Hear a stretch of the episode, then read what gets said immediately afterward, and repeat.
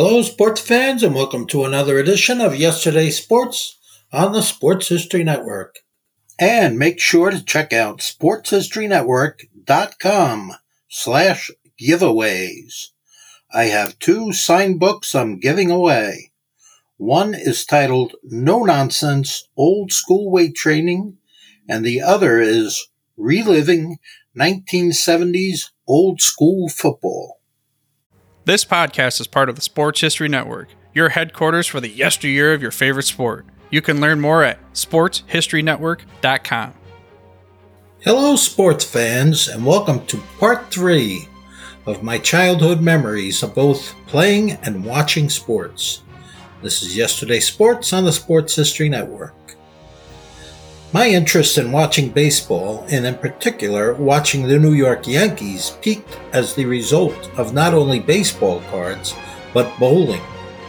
Former Yankee players Yogi Berra and Phil Rizzuto owned a bowling alley that was only a mile and a half from my house. My friends and I would hop on our bikes, and sometimes we would walk there. We didn't have much money for bowling, but we could usually scrounge enough change to bowl at least one game.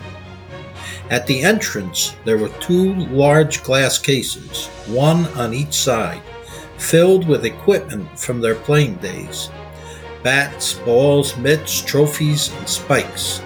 We never got tired of looking at that stuff. Every time you went there, it was like we had never seen it before. Our junior high school football field was right next to a pond. The pond would spill over onto the football field whenever we had heavy rain. It was quite a sight since we used that field for our home games and practices. Before the season was half over, there wasn't a blade of grass left on that field.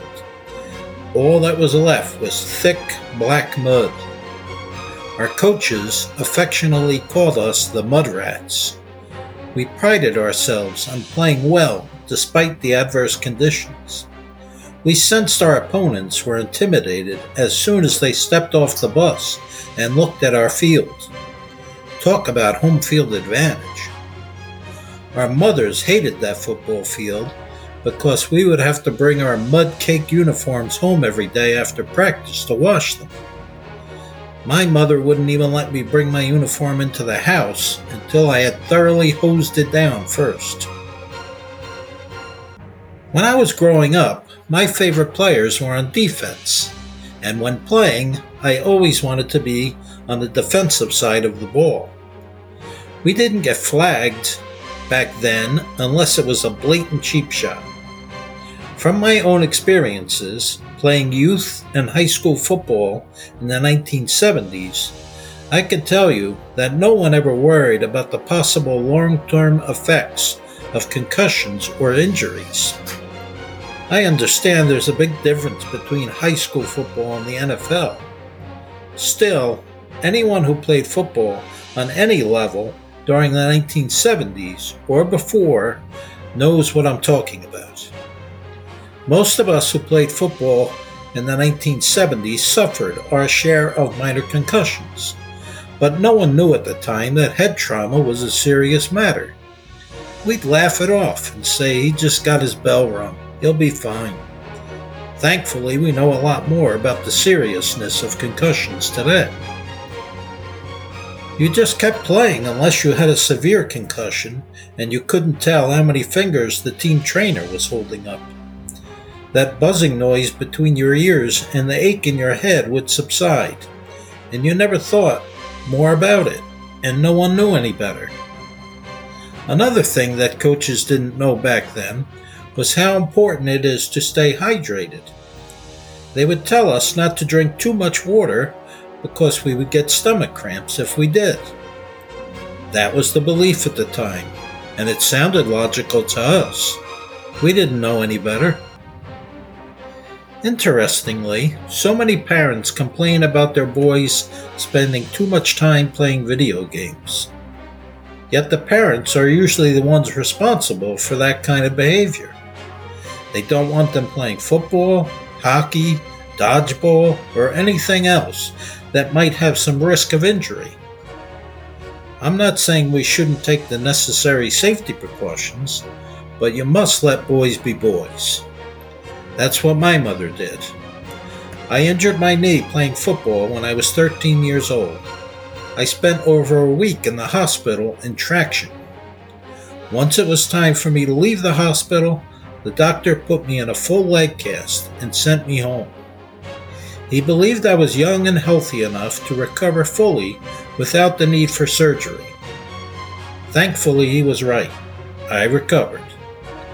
I wanted to try out for my junior high school football team a year later. I knew my mother was afraid I might re injure my knee, and I thought she might try to talk me out of it or just flat out refuse to sign the parental consent form.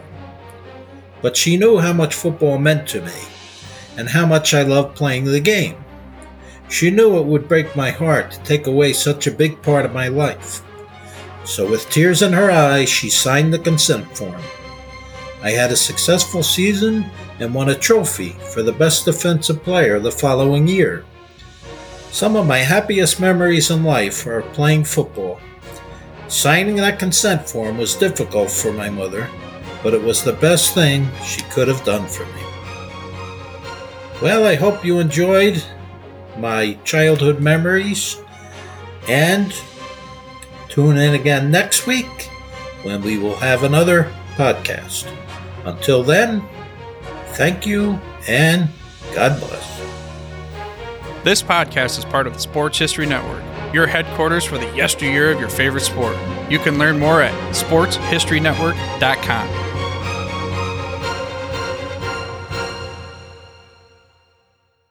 Hey there, sports history fan. This is Andy Chapman, aka the Football History Dude, and I wanted to thank you for stopping by to listen to another episode here on the Sports History Network.